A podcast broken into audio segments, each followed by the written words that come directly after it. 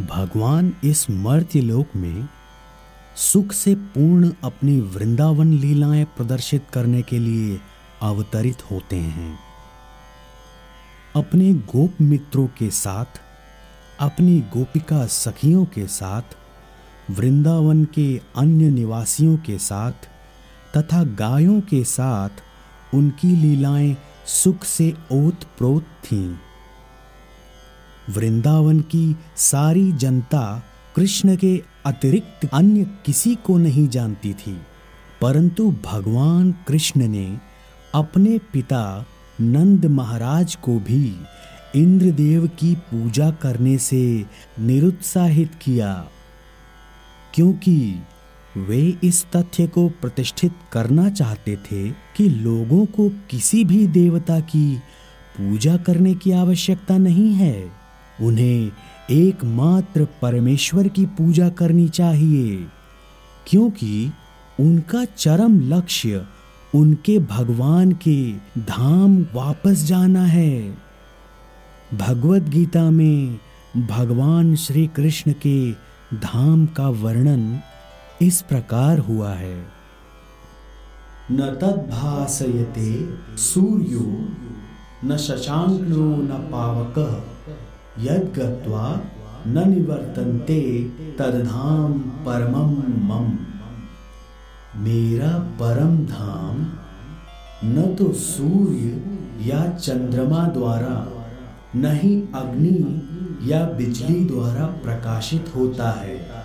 जो लोग वहाँ पहुँच जाते हैं, वे इस भौतिक जगत में फिर कभी नहीं लौटते। यह श्लोक उस शाश्वत परम धाम का वर्णन प्रस्तुत करता है। निस्संदेह, हमें आकाश की भौतिक कल्पना है और हम इसे सूर्य, चंद्र, तारे आदि के संबंध में सोचते हैं। किंतु इस श्लोक में भगवान बताते हैं कि शाश्वत आकाश में सूर्य, चंद्र, अग्नि या बिजली किसी की भी आवश्यकता नहीं है। क्योंकि वह परमेश्वर से निकलने वाली ब्रह्म ज्योति द्वारा प्रकाशित है। हम अन्य लोगों तक पहुँचने का कठिन प्रयास कर रहे हैं, लेकिन परमेश्वर के धाम को जानना कठिन नहीं है। यह धाम गोलोक कहा जाता है। ब्रह्म संहिता में इसका अतीव सुंदर वर्णन मिलता है। गोलोक एवं निवसत्य खिलात्म भूत भगवान अपने धाम गोलोक में नित्यवास करते हैं। फिर भी इस संसार से उन तक पहुँचा जा सकता है। और ऐसा करने के लिए वे अपने सच्चिदानंद विग्रह रूप को व्यक्त करते हैं, जो उनका असली रूप है। जब वे इस रूप को प्रकट करते हैं, तब हमें इसकी कल्पना करने की आवश्यकता नहीं रह जाती कि उनका रूप कैसा है। ऐसे काल्पनिक चिंतन को निरुत्साहित करने के लिए ही वे अवतार लेते हैं और अपने श्याम सुंदर स्वरूप को प्रदर्शित करते हैं। दुर्भाग्यवश अल्पज्ञ लोग उनकी हँसी उड़ाते हैं, क्योंकि वे हमारे जैसे बनकर आते हैं और हमारे साथ मनुष्य रूप में खेलते कूदते हैं। लेकिन इस कारण हमें यह नहीं सोचना चाहिए कि वे हमारी तरह हैं। वे अपनी सर्वशक्तिमत्ता के कारण ही अपने वास्तविक रूप में हमारे समक्ष प्रकट होते हैं। और अपनी लीलाओं का प्रदर्शन करते हैं। जो उनके धाम में होने वाली लीलाओं की अनुकृतियाँ होती हैं। आध्यात्मिक आकाश की तेजोमय किरणों में असंख्य लोक तैर रहे हैं।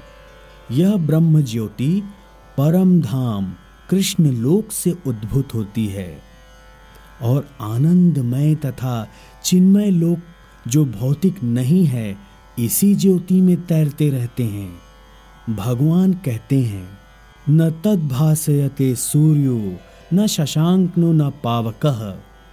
यद गत्वा न निवर्तन्ते तद धाम परमम मम। जो इस आध्यात्मिक आकाश तक पहुँच जाता है, उसे इस भौतिक आकाश में लौटने की आवश्यकता नहीं रह जाती। भौतिक आकाश में यदि हम सर्वोच्च लोक ब्रह्म लोक को भी प्राप्त कर लें तो वहाँ भी वही जीवन की परिस्थितियाँ, जन्म, मृत्यु, व्याधि तथा जरा होंगी। भौतिक ब्रह्मांड का कोई भी लोक संसार के इन चार नियमों से मुक्त नहीं है। सारे जीव एक लोक से दूसरे लोक में विचरण कर रहे हैं। किंतु ऐसा नहीं है कि हम यांत्रिक व्यवस्था करके जिस लोक में जाना चाहें, वहाँ चले जाएँ। यदि हम किसी अन्य लोक में जाना चाहते हैं तो उसकी विधि होती है। इसका भी उल्लेख हुआ है। यान्ति देवव्रता देवान पितहन यान्ति पितृवता यदि हम एक लोक से दूसरे लोक में विचरण करना चाहते हैं तो उसके लिए किसी यांत्रिक व्यवस्था की आवश्यकता नहीं है। गीता का उपदेश है, यान्ति देवव्रता देवान, चंद्र, सूर्य तथा उच्चतर लोक स्वर्ग लोक कहलाते हैं। लोकों की तीन विभिन्न स्थितियाँ हैं, उच्चतर मध्य तथा निम्नतर लोक पृथ्वी मध्य लोक में आती है। भगवत गीता बताती है कि किस प्रकार अति सरल सूत्र, यान्ति देवव्रता देवान द्वारा उच्चतर लोकों, यानी देव लोकों तक जाया जा सकता है। मनुष्य को केवल उस लोक के विशेष देवता की पूजा करने की आवश्यकता है। और इस तरह चंद्रमा, सूर्य या अन्य किसी भी उच्चतर लोक को जाया जा सकता है। फिर भी भगवत गीता हमें इस भौतिक ब्रह्मांड के किसी लोक में जाने की सलाह नहीं देती, क्योंकि चाहे हम किसी यांत्रिक युक्ति से चालीस हज़ार वर्षों जो कि हम जी ही नहीं सकते तक यात्रा करके सर्वोच्च लोक ब्रह्मलोक क्यों न चले जाएँ, किंतु फिर भी वहाँ हमें जन्म मृत्यु जरा तथा व्याधि जैसी भौतिक असुविधाओं से मुक्ति नहीं मिल सकेगी। लेकिन जो परम लोक यानी कृष्ण लोक या आध्यात्मिक आकाश के किसी भी अन्य लोक में पहुँचना चाहता है, उसे वहाँ ये असुविधाएँ नहीं होंगी। आध्यात्मिक आकाश में जितने भी लोक हैं, उनमें गोलोक वृंदावन नामक लोक सर्वश्रेष्ठ है, जो भगवान श्री कृष्ण का आदि धाम है। यह सारी जानकारी भगवत गीता में दी हुई है। और इसी में यह उपदेश दिया गया है कि किस प्रकार हम इस भौतिक जगत को छोड़ें और आध्यात्मिक आकाश में वास्तविक आनंदमय जीवन की शुरुआत करें। भगवत गीता के पंद्रहवें अध्याय में भौतिक जगत का वास्तविक चित्रण हुआ है। कहा गया है उर्वरमूलमदः शाखं श्वत्थं प्राहुर्व्ययम्। छद्दांसि यस्य पर्णानि, यस्तम वेद स वेदवित। यहाँ पर भौतिक जगत का वर्णन उस वृक्ष के रूप में हुआ है, जिसकी जड़ें उध्वरमुखी यानी ऊपर की ओर हैं और शाखाएँ अधोमुखी नीचे की ओर हैं। हमें ऐसे वृक्ष का अनुभव है जिसकी जड़ें उध्वरमुखी हों। यदि कोई जलाशय के या नदी के किनारे खड़ा होकर जल में वृक्षों का प्रतिबिंब देखे तो उसे सारे वृक्ष उल्टे दिखेंगे। शाखाएँ नीचे और जड़ें ऊपर दिखेंगी। इसी प्रकार यह भौतिक जगत भी आध्यात्मिक जगत का प्रतिबिंब है। यह भौतिक जगत वास्तविकता का प्रतिबिंब मात्र है। प्रतिबिंब में कोई वास्तविकता या सार नहीं होता, लेकिन प्रतिबिंब से हम यह समझ सकते हैं कि वस्तु तथा वास्तविकता हैं। यद्यपि मरुस्थल में जल नहीं होता, लेकिन मृग मरीचिका बताती है कि जल जैसी वस्तु होती है। भौतिक जगत में न तो जल है, न तो सुख है, लेकिन आध्यात्मिक जगत में वास्तविक सुख रूपी असली जल है। भगवत गीता में भगवान ने सुझाव दिया है कि हम निम्नलिखित प्रकार से आध्यात्मिक जगत की प्राप्ति कर सकते हैं। निर्माण मोहा, जित संग दोषा। आध्यात्म नित्या विनिवृत्त काम द्वंद्वैर विमुक्ता सुख दुख खसंगैर गक्षत्यामूढ़ा पदम व्ययम तत्। पदम व्ययम अर्थात सनातन राज्य को वही प्राप्त होता है जो निर्माण मोहा है। इसका अर्थ क्या हुआ? हम उपाधियों के पीछे पड़े रहते हैं। कोई महाशय बनना चाहता है, कोई प्रभु बनना चाहता है, कोई राष्ट्रपति या धनवान या राजा या कुछ और बनना चाहता है। परंतु जब तक हम इन उपाधियों से चिपके रहते हैं, तब तक हम शरीर के प्रति आसक्त बने रहते हैं, क्योंकि ये उपाधियाँ शरीर से संबंधित होती हैं। लेकिन हम शरीर नहीं हैं, और इसकी अनुभूति होना ही आध्यात्मिक अनुभूति की प्रथम अवस्था है। हम प्रकृति के तीन गुणों से जुड़े हैं, किंतु भगवान की भक्ति में सेवा द्वारा हमें इनसे छूटना होगा। यदि हम भगवान की भक्ति में सेवा के प्रति आसक्त नहीं होते तो प्रकृति के गुण से छूट पाना दुष्कर है। उपाधियाँ तथा आसक्तियाँ, हमारी काम वासना, इच्छा तथा प्रकृति पर प्रभुत्व जताने की चाह के कारण है। जब तक हम अपनी प्रकृति पर प्रभुत्व जताने की प्रवृत्ति को नहीं त्यागते, तब तक भगवान के धाम, सनातन धाम को वापस जाने की कोई संभावना नहीं है।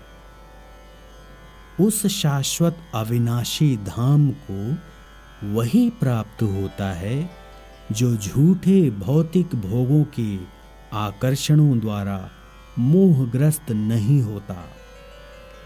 जो भगवान की सेवा में स्थित रहता है।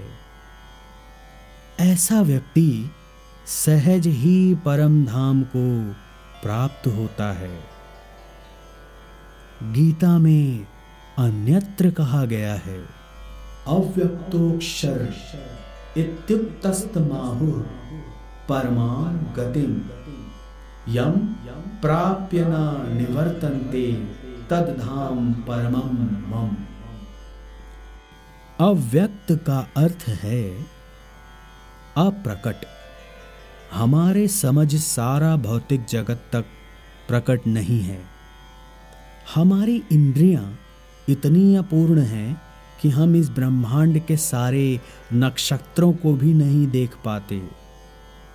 वैदिक साहित्य से हमें सभी लोगों के विषय में प्रचुर जानकारी प्राप्त होती है।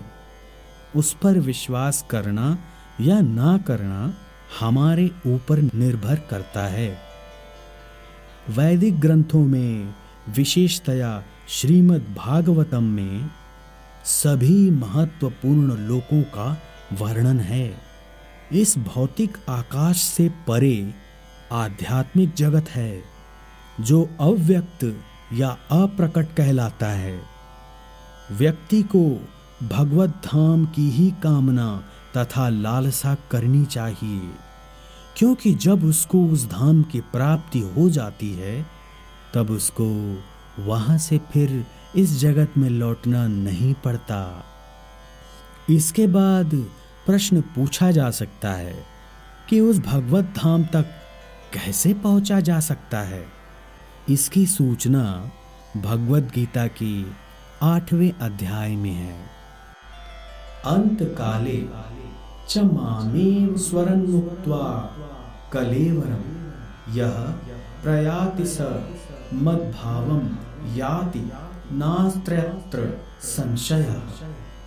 अंत काल में जो कोई मेरा स्मरण करते हुए शरीर त्याग करता है, वह तुरंत मेरे स्वभाव को प्राप्त होता है। इसमें रंच मात्र भी संदेह नहीं है कि जो व्यक्ति मृत्यु के समय कृष्ण का चिंतन करता है, वह कृष्ण को प्राप्त होता है। मनुष्य को चाहिए कि वह कृष्ण के स्वरूप को स्मरण करे और यदि इस रूप का चिंतन करते हुए वह मर जाता है तो वह निश्चित ही भगवत धाम को प्राप्त होता है। मदभावम शब्द परम पुरुष के परम स्वभाव का सूचक है। परम पुरुष सच्चिदानंद विग्रह हैं, अर्थात उनका स्वरूप शाश्वत है। ज्ञान तथा आनंद से पूर्ण है। हमारा यह शरीर सच्चिदानंद नहीं है। यह सत नहीं, अपितु असत है। यह शाश्वत नहीं, अपितु नाशवान है। यह चित नहीं, अर्थात ज्ञान से पूर्ण नहीं, अपितु अज्ञान से पूर्ण है। हमें भगवत धाम का कोई ज्ञान नहीं है। यहाँ तक कि हमें इस भौतिक जगत तक का पूर्ण ज्ञान नहीं है, जहाँ ऐसी अनेक वस्तुएँ हैं जो हमें ज्ञात नहीं है। यह शरीर निरानंद है, आनंद से ओतप्रोत न होकर दुख से पूर्ण है। इस संसार में जितने भी दुखों का हमें अनुभव होता है, वे शरीर से उत्पन्न हैं। किंतु जो व्यक्ति भगवान कृष्ण का चिंतन करते हुए इस शरीर को त्यागता है, वह तुरंत ही सच्चिदानंद शरीर प्राप्त करता है। इस शरीर को त्याग कर, इस भौतिक जगत में दूसरा शरीर धारण करना भी सुव्यवस्थित है। मनुष्य तभी मरता है, जब यह निश्चित हो जाता है कि अगले जीवन में उसे किस प्रकार का शरीर प्राप्त होगा। इसका निर्णय उच्च अधिकारी करते हैं, स्वयं जीव नहीं करता। इस जीवन में अपने कर्मों के अनुसार हम उन्नति या अवनति करते हैं। यह जीवन अगले जीवन की तैयारी के लिए है। अतएव, यदि हम इस जीवन में भगवत धाम पहुँचने की तैयारी कर लेते हैं तो निश्चित ही इस शरीर को त्यागने के बाद हम भगवान के ही आध्यात्मिक शरीर प्राप्त करते हैं। जैसा कि पहले कहा जा चुका है, आध्यात्मवादियों के कई प्रकार हैं। ब्रह्मवादी, परमात्मावादी तथा भक्त।